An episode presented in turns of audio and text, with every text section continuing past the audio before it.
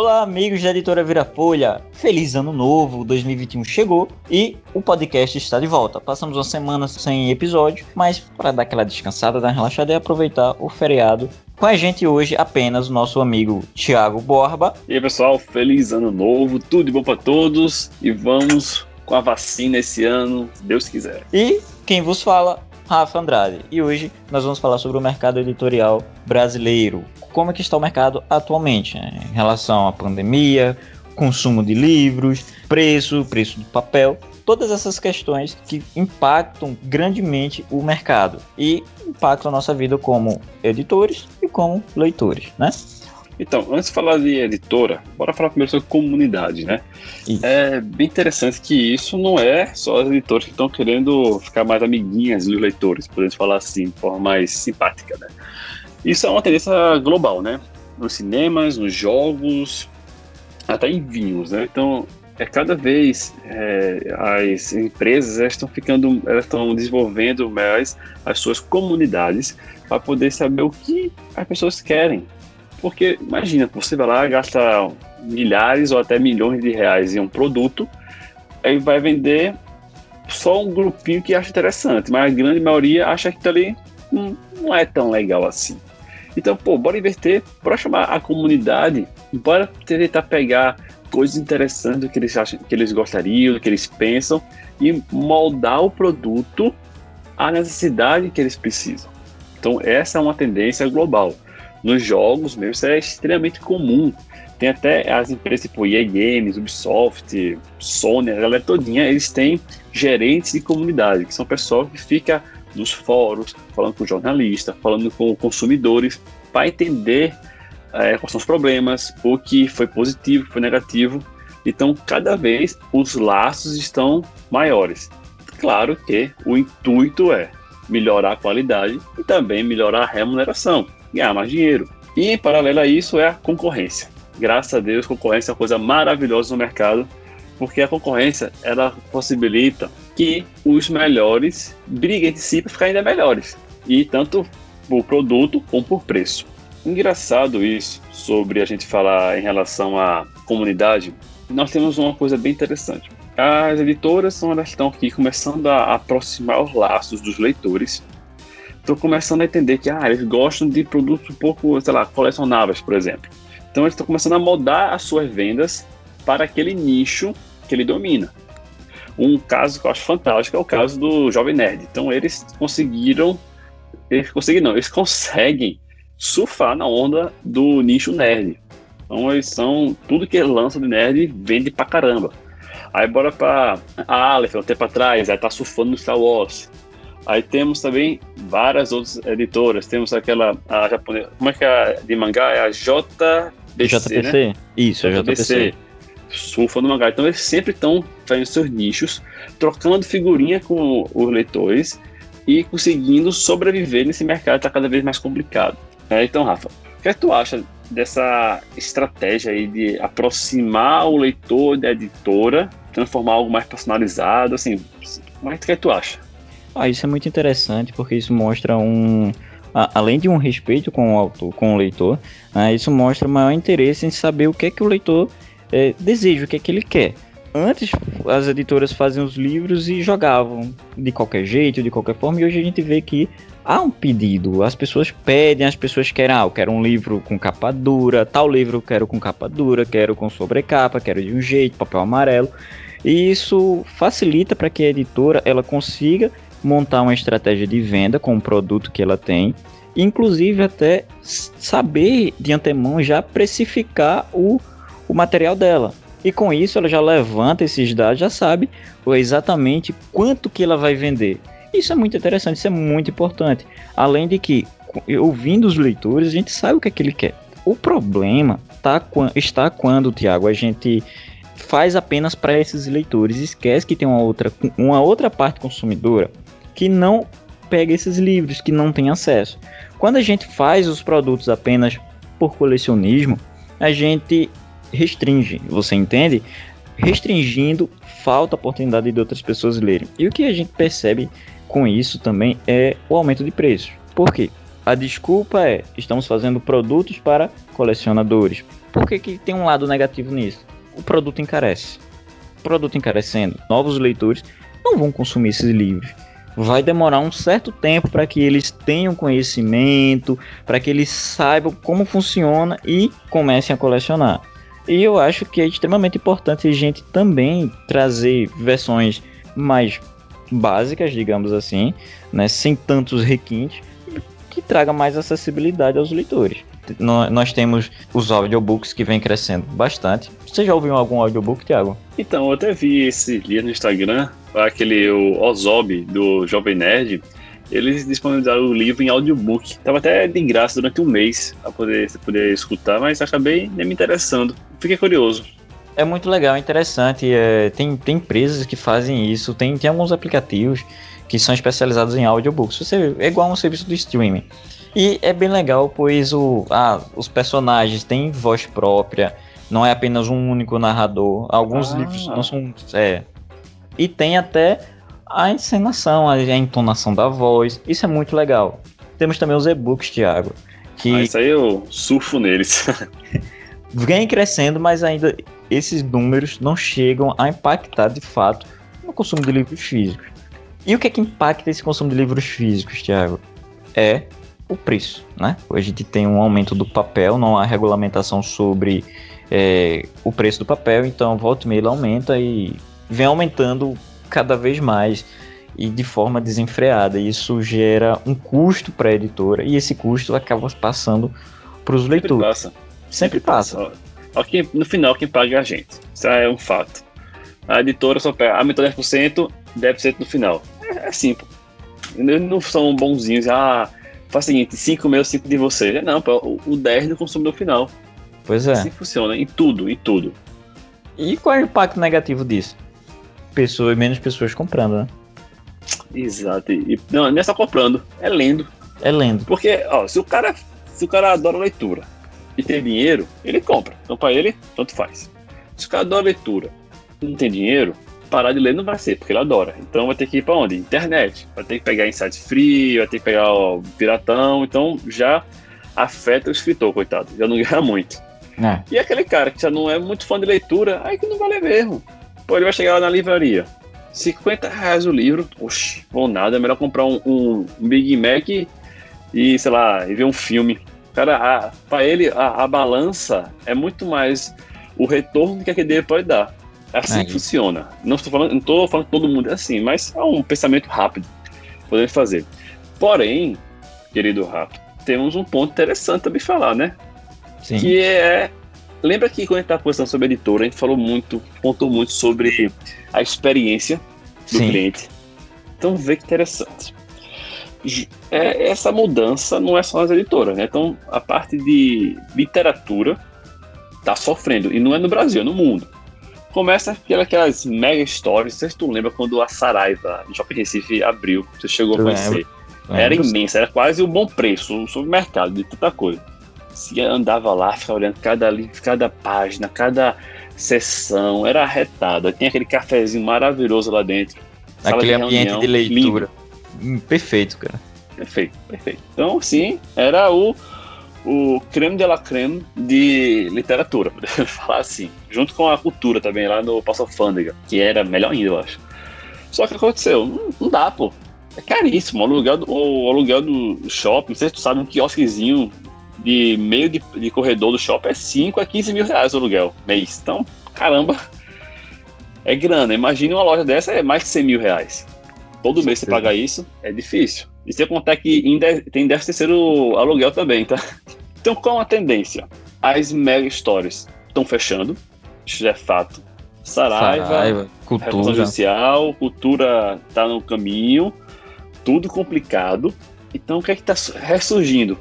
aquela lojinha de bairro que vende seu livrozinho, que você consegue ir a pé, comprar um livro, acessar algo mais fácil. E o legal é ajudar a sua comunidade. Foi um termo bem interessante na pandemia, que é assim, foi uma bandeira que foi bem divulgada, que é ajude a sua, a sua comunidade, ajude os seus é, fornecedores locais. E de você ir comprar, por exemplo, é, fazer feira no supermercado que ele é nacional, compre naquele que é do seu bairro. Ajude. Então, isso vai também acontecer com a literatura. Então, em vez de você ir lá na sua Mega Ultra Store, que talvez nem tenha mais, vá andando na sua, na sua livraria do bairro. Mas o cara vai falar, eita, mas no meu bairro não tem livraria. É verdade. E aí que entra o ultra mega gigante intergaláctico Amazon. Porque o, a Amazon, ela, vai, ela é além. Ela não se preocupa em você ter livraria no seu bairro. Ela entrega no mesmo dia na tua casa, ou em dois dias é, é uma outra parada. Então, olha que interessante. Uma empresa, a Amazon, ela conseguiu distribuir livro. Em vez de você ir lá comprar, você perdeu a experiência, a experiência da, de ir tomar um cafezinho, você perdeu isso aí. Em compensação, você tem um livro em dois, três dias na sua casa, às vezes no mesmo dia, onde, onde você morar, muito mais barato e o frete grátis. Tu bota Prime lá de 10 reais, ó, frete grátis. Interessante. Então já é uma outra perspectiva. Mas voltando para aquele ponto sobre experiência, que aí é o que eu estou refletindo aqui agora. A Amazon consegue ainda dar um, um valor ok. É, alguns livros são caros, são caros. Mas se for comparar o livro da numa livraria com o da Amazon, a Amazon ah. normalmente ganha. Ela volta e meia faz promoções e facilita bastante o, o, consumo de livros. É, a Dark Side mesmo no Halloween estava dando é, três livros por 100 reais. Mas é a experiência, vem cá, qual é a sua experiência do, de ir para uma livraria, tomar um café e ficar folheando um livro? Será que é, é essa experiência, esse contato, você ir para uma livraria toda bonita lá, com locais geek, com local de ficção, com local de clássicos, será que você isso vale o preço de pagar um pouco mais caro pelo livro? Olha que interessante essa pergunta. Até que ponto a experiência vale o valor cobrado ou a necessidade de ir a uma livraria comprar um livro? É uma boa pergunta, faz com que a gente reflita sobre isso. Mas, em contrapartida, é, quando a gente pensa no cenário atual do nosso país, com inflação alta, com tudo caro, tudo alto, talvez o, a experiência, ela, é, o valor da experiência, ela não valha tanto quanto o valor de teu produto. Por que eu estou dizendo isso? Com tudo caro, você começa a selecionar quais itens você vai comprar, como você vai comprar e onde principalmente você vai comprar. Entenda. Se no Mega Store o livro ele custa, ah, vou usar aqui um exemplo, o Guia do Mochileiro das Galáxias, uma edição definitiva. Muito bom, muito bom. Na Amazon tava na promoção uns dias desses por 50 reais. 50 reais. Para quem é Prime, frete grátis recebe em sua casa, em sua residência, né, tranquilamente. Quem quem mesmo que não é Prime vai pagar 9 reais de frete, 8 reais de frete, para quem mora no norte do país, na né, região nordeste, por aqui, né, né, da nossa região. Agora eu fico pensando, o preço de capa desse livro, ele é em torno de 89, se eu não, se eu não estiver enganado, é 89,90 ou é 100 reais esse livro. Porque ele reúne Caramba. todas as edições. Eu é. paguei 10 reais no Kindle, em e-book, pela no Amazon. E-book. Vê. Caramba. Eu, e eu comprei ele por 50 reais na Amazon. Imagina esse mesmo livro. É impresso, né? Impresso, impresso. Imagina você ir para uma Mega Store, vamos dizer, uma Saraiva, comprar esse livro por 100 reais. É, porque o preço do FII, as Mega Stores não faziam esses descontos assim grandes, no máximo 10% de desconto lá, comprando com cartão deles ou alguma coisa assim do tipo, para você sentar e tomar um cafezinho que você ainda vai pagar o cafezinho e o café tá caro, viu? É uns 10 reais. E o café, café tá caro. Exatamente. Aí o custo total, se você não tem carro, se você não tem um veículo, você gasta dinheiro do seu, da passagem de ônibus. Aqui em Recife tá 5 reais, quase 5 reais a passagem de ônibus. Então dá 10, né? Porque tem que ir e voltar, né? E voltar, dá 10 reais. O cafezinho custa 10 reais, mas 100, 120 reais. Quanto na Amazon você com 50 reais você paga, paga um livro e recebe na sua casa de graça. Você vai ler o mesmo livro, vai ter o mesmo produto. Claro, a questão da experiência conta. Mas você vê que tem 70 reais a mais de custo de experiência, será que é realmente válido?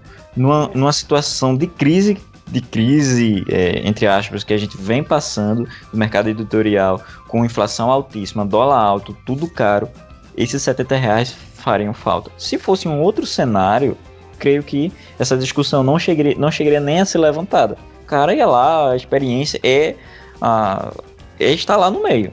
Tempos atrás eu fazia isso. Eu ia pro shopping. Eu não sei se você já fez isso, Thiago, mas eu ia pro shopping.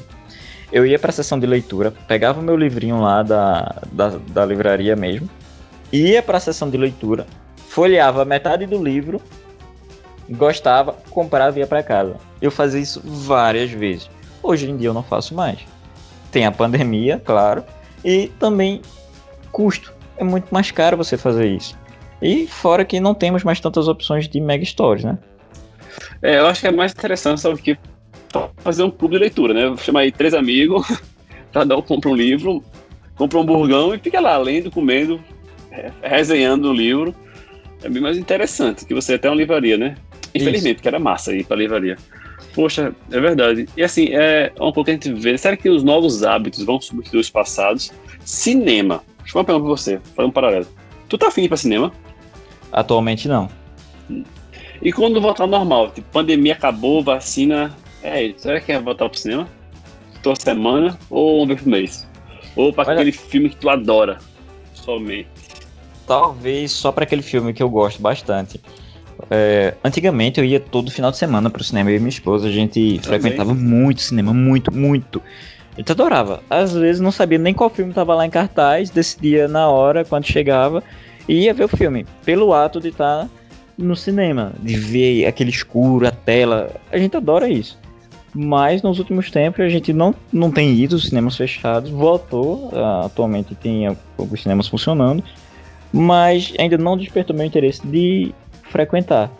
É, é, eu também compartilho com você, cara. Então, assim, é, é, tá mudando nossos hábitos. Exato. E uma outra coisa interessante para meus pais, eles mandaram para mim uma mensagem um dia desse: Filho, filho, ó, montamos o canto da leitura. Massa, deixa eu ver aí. Pegaram dois sofazinhos, assim, duas poltroninhas, botaram uma mesinha, assim, pequenininha no meio entre as duas poltronas, umas estantes atrás e agora, em vez de ter é, o home office dele, assim, pra falar entre aspas, o escritório dele, agora é o canto de leitura. Que legal, é, cara. É, então, assim, então agora, é, tipo, a gente tá tanto, tanto, tanto tempo em casa que a gente tá agora meio que customizando nossa casa para coisas que a gente faria fora, por exemplo, ó, canto da leitura, canto do café, né?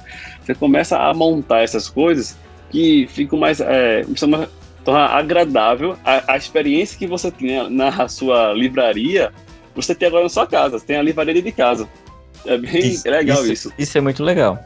Olha, eu tava pensando aqui, Thiago, vê que coisa interessante. A gente, você falou do clube de leitura, de chamar três amigos e debater o livro, tomar um café, isso é legal. Mas eu tava aqui pensando, ultimamente as, a, com, a, com o fechamento dessas grandes livrarias, as editoras perderam seus pontos de venda, entende? Então elas também tiveram que se reinventar para vender seus livros. Então tem muito mais editoras agora quase todas as editoras têm sua própria loja, sua própria forma de vender livros. Tem os clubes de assinatura, os clubes do livro.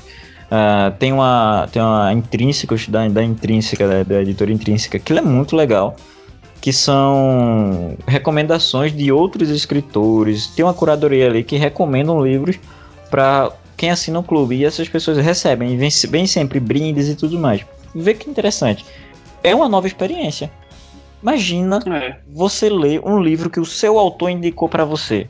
Que é um autor que você gosta ou que, sei lá, você curte bastante o trabalho dele, ele indica para você ler. É quase como dizer: Olha, Thiago, vê esse livro aqui, vê que legal. Eu acho isso muito interessante. E várias editoras estão trabalhando com isso. Tem a Intrínsecos, tem a, a Tag, né, a Tag.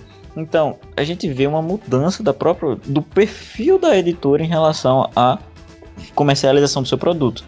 Antes, a maior faixa de, de, de venda de livros, a maior disseminador da venda dos livros das editoras eram as grandes livrarias. Com isso, tá passando, tá voltando para as editoras fazer esse papel de venda. E isso é um paralelo muito interessante. Então, Thiago, a experiência não morreu ainda. Ela só modificou, só mudou o jeito que ela é passada agora. É verdade. Mudou o formato. Eu tava. Ó, interessante, né? A gente falando de e, é, editora, esse negócio da editora formar o seu, o seu grupo de leitores, né? Tipo, o grupo isso. da intrínseca, né? Quem, tá, quem faz isso há um tempinho, e eles são, se não me engano, é o maior do mundo já. Vou até olhar aqui para confirmar, é a Wine. Não sei se você conhece a Wine, é um clube de assinatura de vinhos. E eles têm apenas oito lojas no Brasil, oito só. E eles têm, eles conseguem fazer uma assinatura, uma assinatura de várias categorias de vinho. E é legal que você recebe na sua casa seu vinho, é um vinho todo mês, um vinho novo, você não conhece, assim, legal, você pode conhecer mais não da ideia, você conhecer vinho do mundo todo, um preço bem interessante. E agora, com essas novas lojas, tipo, abriu uma loja aqui em Pernambuco, lá na Zona Norte. Você pode também ir para essa loja da Wine, é tudo pelo aplicativo, nada de caixa, é só tu bipa o, o vinho e para o próprio aplicativo. Lá tem degustação de vinho. Olha a experiência aí no meio. Aí você vai lá, é, às vezes é, nem é. quer comprar um vinho, quer tomar um, um vinhozinho, prova aí, tá, pô, que vinho gostoso. Aí acaba levando. Olha que, ó, que legal essa experiência. Imagina se as editoras tivessem tipo, pontos de venda deles espalhados pelo Brasil. Que nem tem na. Quando tem aquelas as bienais, né? Que você vai lá no, no standzinho tipo da Aleph. Eu mesmo adoro a Aleph. Comprei quase tudo que é livro deles. Eu gosto de ficção. Aí você vai lá na Aleph e tem lá o stand, os livros do que. O cara, que ele não é um vendedor CLT que só quer vender livro ele é um cara da editora, porque ele ama aquilo que ele faz. Pô. É um cara que entende o livro, ele lê o livro provavelmente. Então Muito ele conversa legal. com você, ele fala com você. É uma nova experiência. Eu acho que futuramente as mega stories vão encerrar. O maior, a maior fonte de, de venda de livros vai ser a internet, sim. Porém, eu acho que tem, tem um ponto positivo, pois isso faz com que as editoras elas se modifiquem, né? se modem a esse novo mercado e consigam se consiga aproximar mais ainda do seu leitor. Isso é muito interessante, isso é, isso é muito legal. Agora, ô Thiago, eu estava aqui pensando. Tem essa, tem essa dificuldade. Vamos falar da dificuldade do papel, dificuldade de, de produzir um livro, de produção de um livro, de editoras que ouvem mais os seus leitores e os leitores indicam muito mais coisas, então as livrarias, as editoras, elas é, segmentam muito e escolhem mais o que o público quer. E aquele, aquele eu estava pensando no escritor nacional, no escritor que ele ainda não é conhecido. Isso gera uma dificuldade imensa para ele dele entrar nesse mercado. Ele pensa, e agora, né? É, e agora? Vou fazer o quê? Dessa forma, a, as editoras, elas. É, é, muito legal esse papel de, de contato, mas para o escritor isso acaba sendo um veneno. É, tem que dar uma ré, né? Tipo assim, beleza, tá na, editora. Então, teoricamente, então já que quase no fim da cadeia. Isso. Já tá com livros. Já, já existe escritores, já tem livro impresso, já tem editora formada, tem venda. Falta só o cliente, quem tá falando, né? E o cliente tá meio que nesse limbo de Amazon, de editora física, de pegar na internet, né? Tem esse limbo. Isso. Só que também agora tem um. Vão dar uma ré e o escritor, né? que, que vai fazer? Assim, uma ré, uma ré mais é o escritor nacional. Né? O escritor nacional. Dentro de casa, né? Isso, para dentro de casa.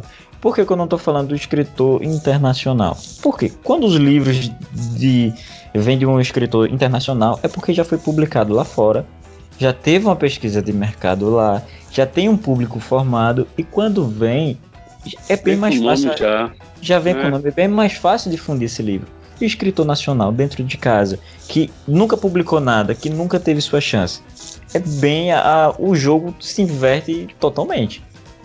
Solução que eu vejo, se eu fosse fazer um livro agora para publicar ele, eu ou eu iria para alguma editora, tipo uma editora mais low profile, mais é, uma, que focasse mais no, no produto, mais na experiência do que no business, né, no dinheiro alguma, e tem várias aqui no Brasil, a nossa é uma delas. A gente foca muito mais na experiência do leitor, na oportunidade do escritor, né? A gente tenta juntar esse todo esse mercado é, orgânico, né, de, de quem quer e de quem quer ler e de quem quer escrever. Mas digamos que eu não soubesse, não conhecesse nenhuma editora dessa. Eu faria um cartaz, ia lá no um pensamento coletivo ia botar lá o, o meu livro, botava umas metazinhas e tentar ir por lá. Era, seria o jeito mais é, fácil e organizado para conseguir arrecadar um dinheiro para conseguir publicar o livro. Eu mesmo, eu adoro ficar. Toda semana eu vou lá no cartaz, dou uma olhadinha em algum livro que eu acho interessante. E eu sempre fico ah, dando alguns apoios Porque primeiro que é uma forma de achar um, um, um livro espetacular, pagando um preço muito mais em conta, porque é, não tem nem, quase nenhum encargo nesse valor. É, normalmente esse valor é só você e o autor que está compartilhando, pagando direto para ele. E interessante que você também ajuda um sonho. Então, pô, pode ser que o cara decide, tipo, aquele seu 10 reais, 20 reais que tá pagando pelo livro dele, possa ser o suficiente para o sonho dele ser realizado. Então, tem todo esse, esse lado, né? Eu acho bem interessante. Eu, mesmo faço, eu recebi um, um livro, foi muito legal isso. Foi, foi dia 25 de dezembro, Natal. Aí eu recebi, eu apoiei, foi só foi 10 reais o, o apoio. Só, só 10 reais. Foi lá. Aí eu recebi o livro do, do rapaz. Ele mandou um e-mail, muito obrigado por você ter ajudado, me ajudado no projeto. Né? Ele conseguiu, ele passou, a meta dele era, sei lá, 2 mil reais. Ele conseguiu bem mais do que isso. Conseguiu vários apoios, né? Então eu recebi um e-mail dele agradecendo tudo mais. Ele falou, aqui tá meu livro. É, se você quiser, eu, eu, posso mandar em formato de. É, eu mando em PDF, né? Eu posso mandar no formato por Kindle para você. Manda um e-mail pedindo. Eu falei, ah, muito obrigado, lê seu livro. Sim, eu gostaria no formato Kindle. Ele, ele ó, é, eu vou mandar daqui a X dias, porque o dinheiro que vocês me ajudaram, estou pagando um, a empresa para fazer toda a formatação, gramação, tudinho para liberar no e-book. Eu, massa, vou aguardar. Então, olha que interessante. O cara já tinha um livro pronto, só que ele não tinha como publicar, não tinha como fazer nada, nem fazer a diagramação direito do livro que conseguia. Então, aquele dinheiro, aqueles 10 reais que eu paguei para ele, apoiei a ideia dele, possibilitou que o sonho dele fosse realidade. Isso é muito, muito, muito legal. Porque é um caminho que é acessível a todos. Não tem a barreira de uma editora. Você pode ir por lá. E depois que deu certo, aí você pode, para tornar mais profissional o seu negócio, aí sim você procura editoras e tudo mais. Isso é muito interessante. Eu sou fã. Porque a gente vê muito do autor nacional é procurando plataformas de divulgação digital de modo gratuito. Ah, para quem faz quadrinhos, tem a Flipter do Marcos Beck. Cara, muitos quadrinistas publicam ali e tem muita coisa legal, cara. Tem o Wattpad, que é para livros mesmo, que o Wattpad ele é mais ele, ele tem outros países também, algo mais. E cara, a gente vê mais pessoas querem realizar o seu sonho, procuram esses, esses meios alternativos, né? Isso é muito legal, Thiago. É uma oportunidade que esses autores têm de divulgar o seu trabalho. Né? A questão é como que esse trabalho está sendo produzido, né? A gente sabe que tudo é o autor que faz tudo é ele que, a maioria das vezes, ele que faz a diagramação, ele procura amigos para corrigir esse livro. O problema tá aí. Você tem um sonho e com esse sonho você você trabalha, fica noites acordados, é, passa, dedica o máximo de tempo possível àquele trabalho. E no fim, você envia para uma editora. E a editora recusa. Isso é muito frustrante. E mais frustrante ah, ainda. Essa possibilidade, né? É. E mais frustrante ainda, Thiago, é quando a editora simplesmente recusa e não te dá um feedback, não diz o porquê. Por que, que recusou meu livro? Isso é muito frustrante pro, pro leitor, pro autor. E a gente vê muita gente falando, ah, eu vejo muito isso no Facebook, no, porque eu faço parte de, de, de vários grupos do Facebook, de comunidades lá de, de leitura, de, de escrita, de escrita compartilhada, que eu acho bem interessante.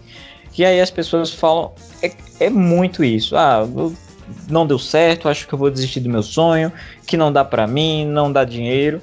É, escritor nacional, no momento ainda não dá para viver apenas de livros. Ele vai, vai passar muita dificuldade se ele pensar apenas em viver de livros, da escrita.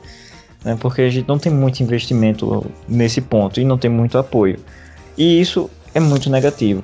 E quando uma pessoa, e quando uma pessoa assim recebe um não, é muito frustrante, né? Mesmo, ó, pensa que frustrante. Você publica numa plataforma digital, lá tem muitos leitores ali, muitas pessoas que acompanham, que dizem que seu trabalho tá legal, tá ok. E você se sente confiante a mandar uma editora e a editora simplesmente recusa. Isso é tipo, terrível. Como assim, né? Como é que o, o, o assim? consumidor fala que é bom e você fala que é ruim? Tipo, é um não, tipo, valeu, falou, boa sorte na próxima. É quase isso, né? É, exatamente. Mas existe uma problemática nesse ponto que o autor ele deve entender que é, é existem regras gramaticais, existe construção do, do, do, do livro, a forma como o livro está sendo apresentado. Olha, o escritor amador, ele não quer dizer que ele não é um escritor. Quer dizer apenas que ele ainda não ganha dinheiro com aquilo, né, Tiago? Ele não é Exatamente. profissional naquilo. Mas não quer dizer que ele não consiga fazer algo perfeito. Muita gente que publicou em. Vamos ao exemplo do nosso editora mesmo, do Edinaldo Alves. O Edinaldo Alves, com o Nadinha, publicava na Flips, uma plataforma gratuita. E hoje a gente percebeu o potencial que ele tem da produção dele, do trabalho dele, e vai sair uma edição física com a nossa editora, com a Vira Folha. Igual a ele, tem várias outras pessoas, né? Então, como que a gente pode trabalhar esse ponto, né? Como que o autor ele se prepara para isso? Ele tem que entender que a construção de um livro não é apenas jogar as ideias e, apresentar para o público leitor. Quem está recebendo o livro é um editor. E aí eu vou passar um pouco, é, vou passar o pano em cima do, das editoras agora pela seguinte questão: a editora recebe esse livro, ela tem uma linha editorial. Outra coisa muito importante, autor, se seu livro é de ficção científica, não mande para uma para um, uma editora que publica apenas poesia, porque provavelmente você vai receber um não. A mesma coisa, você que faz poesia, não mande para uma editora que publica livros de ficção científica, livros de terror. Não vai ser publicado a sua poesia. Então, antes de mais nada, se você quer ter o seu livro publicado por uma editora, pesquise quais editoras aceitam, pesquise qual é a é, linha editorial dessa nicho, né? Exatamente. Qual é a linha editorial dessa editora? Revise seu trabalho, né? já faça uma pré-revisão e envia. Que as chances vão aumentar muito de você talvez ser publicado. A outra questão, quando um, quando um editor recebe esse livro, é analisar a história. Algumas editoras já fazem análise de de português, de ortografia, outras não, outras analisam a história. O caso da editora Vira Folha, Thiago, da nossa editora, a priori é analisar a história, analisar o conteúdo. Se a história é legal, é interessante, mesmo que falte ainda um certo desenvolvimento, a gente apoia esse, esse, esse autor nacional. Porque nós queremos então, boas assim, histórias. Então, assim, em vez de não valeu, falou, fazer um, um adendo, né? Assim, Cara, isso. valeu sim. E bora melhorar isso aqui. Bora arrumar isso aqui. Então, assim, é, se existe algo ali dentro, bora lapidar para publicar, né? A ideia é dar uma chance, né? E não Exatamente. bater a porta na cara. Exatamente. Não simplesmente dizer, ah, seu livro é ruim, não dá certo. Ou simplesmente, é, você, seu livro é ruim, você não sabe escrever, ou você não tem condições de produzir um livro e bater a porta. Não. Você não, não é digno da minha editora. Isso, não, gente, calma. Olha, é, pessoal, a gente já vem falando de, outros episódios, né, a gente já vem falando um pouquinho sobre esse projeto. É, a gente tá com esse projeto em desenvolvimento, que é o PDNA. O, o, o que é o PDNA, Thiago? Qual é o cerne do PDNA? Eu adoro esse projeto, eu, eu adoro o, o que ele propõe, além de ser um sonho. O sonho não é apenas ter uma editora, o sonho é ajudar escritores a publicar, a realizar seus sonhos. É quase como um slogan, Thiago. E o que é o PDNA? PDNA é o projeto de desenvolvimento de novos autores. Como seria esse desenvolvimento? Como seria esse, essa forma de, de, de ajudar o autor? É ensinando. Você desenvolve ensinando. E com isso o projeto vem justamente para tapar essa lacuna, para abrir espaço para esses autores que não encontraram de forma alguma, que vão pro, pro anonimato, entre aspas, digamos assim, para publicar o seu livro.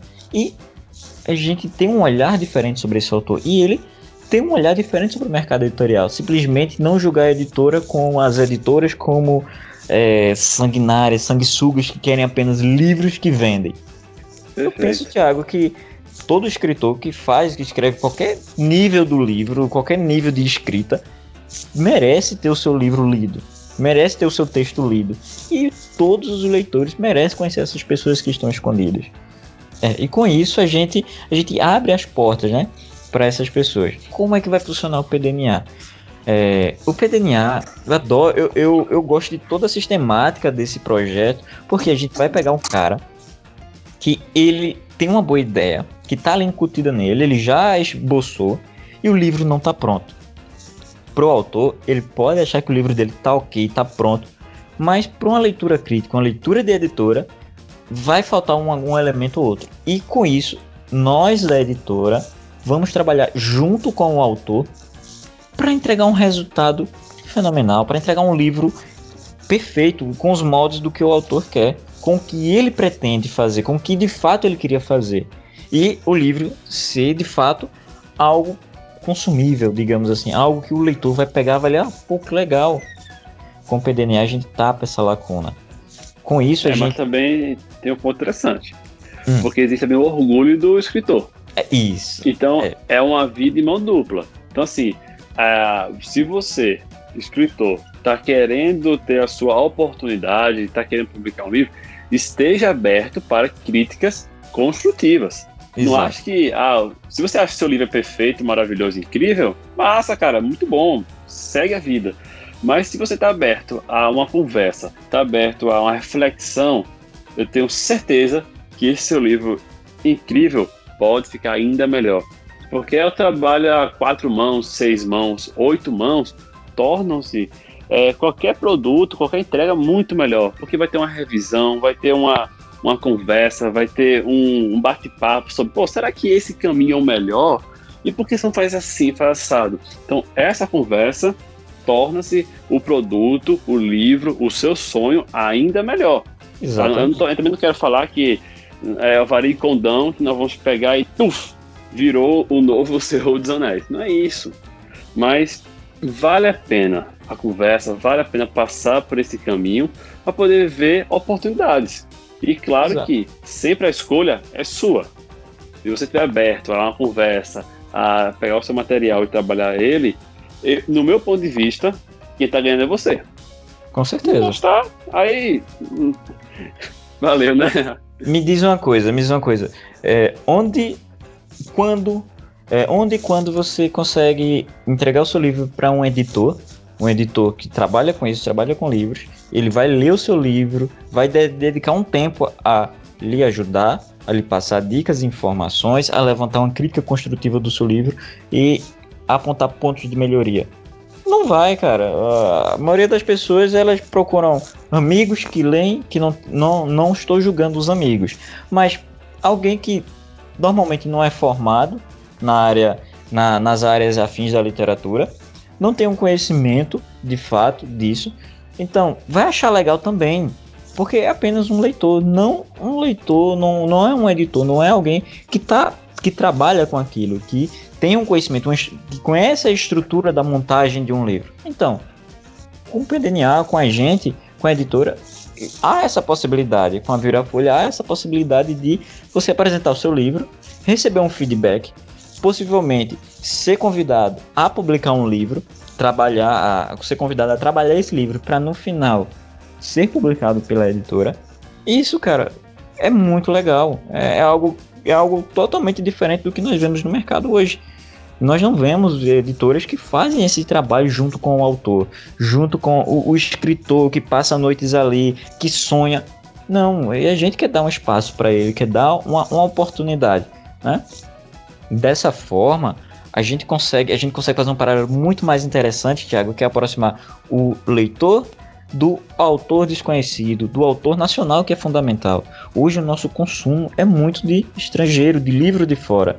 E eu acho, eu, eu acho válido todo, toda qualquer forma de literatura, eu acho válido, é muito importante, mas eu acho mais válido também a gente investir no autor nacional, investir no que está dentro de casa, porque a gente tem muita coisa legal. Então, pessoal, é isso. A editora Virafolha, ela está de portas abertas, tem um projeto muito legal, que é o projeto de desenvolvimento, de novos autores do PDNA. Dá uma conhecida, vai, vai entra lá no nosso site, no www.editoraviraffolha.com.br e vem conhecer como é o nosso PDNA, como é a nossa estrutura. Você vai achar surpreendente, isso eu te garanto. E assim, pessoal, só para concluir também esse pensamento sobre o PDNA, é algo que é fundamental. É, não existe isso de ah, só, eu só posso escrever um livro se eu tiver o dom da leitura. Eu só posso, só vou ter um livro bom se eu passar anos e anos estudando, lendo, me qualificando. Cara, não. A, a escrita é uma, uma habilidade. E alguns vão ter uma curva de aprendizado mais rápida e outros não. Mas você consegue chegar lá.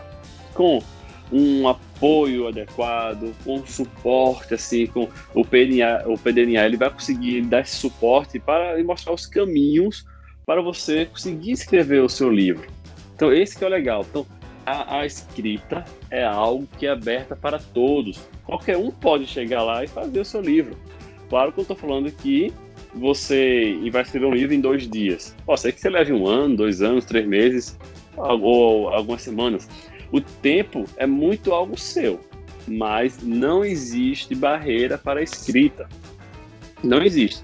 O que existe aqui é esforço.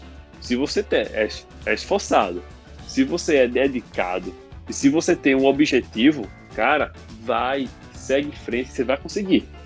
Então, é, infelizmente, nas artes, né, você, é, é possível que você escute, tipo, ah, você não vai conseguir fazer isso, ah, você não é bom fazer isso, ah, você não nem sabe falar direito, imagina escrever. Cara, não, pô, ignore, fique longe dessas pessoas e se aproxime quem quer lhe ajudar. E bota o coisa na cabeça. Tudo é possível. Com esforço, dedicação, tudo é possível. Exato. Esse que é o, o principal recado, né? Se tem um sonho, vá atrás dele. Então é isso, pessoal. Com isso, nós chegamos ao fim de mais um podcast.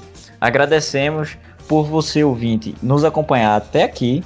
E fica ligado que tem muito mais coisa interessante vindo por aí. 2021 promete. E a gente vai fazer algo muito legal para vocês. Então, não é isso? Não é isso, Thiago? É isso aí, tamo junto. E uma frase que eu acho massa, a frase que é o seguinte, né? Sozinho você vai mais rápido, né? Em equipe vai mais longe. Exatamente. Então, vem com a editora Virafolha, dá uma chance, vem conhecer a gente. Garanto que vai ser uma experiência bem legal. Eu falo, é, como é que a Rafa fala? Então, a, as folhinhas, é? É, as folhinhas. então, muito obrigado, suas folhinhas. Até a próxima. Até a próxima, pessoal. Tchau, tchau. Valeu, falou.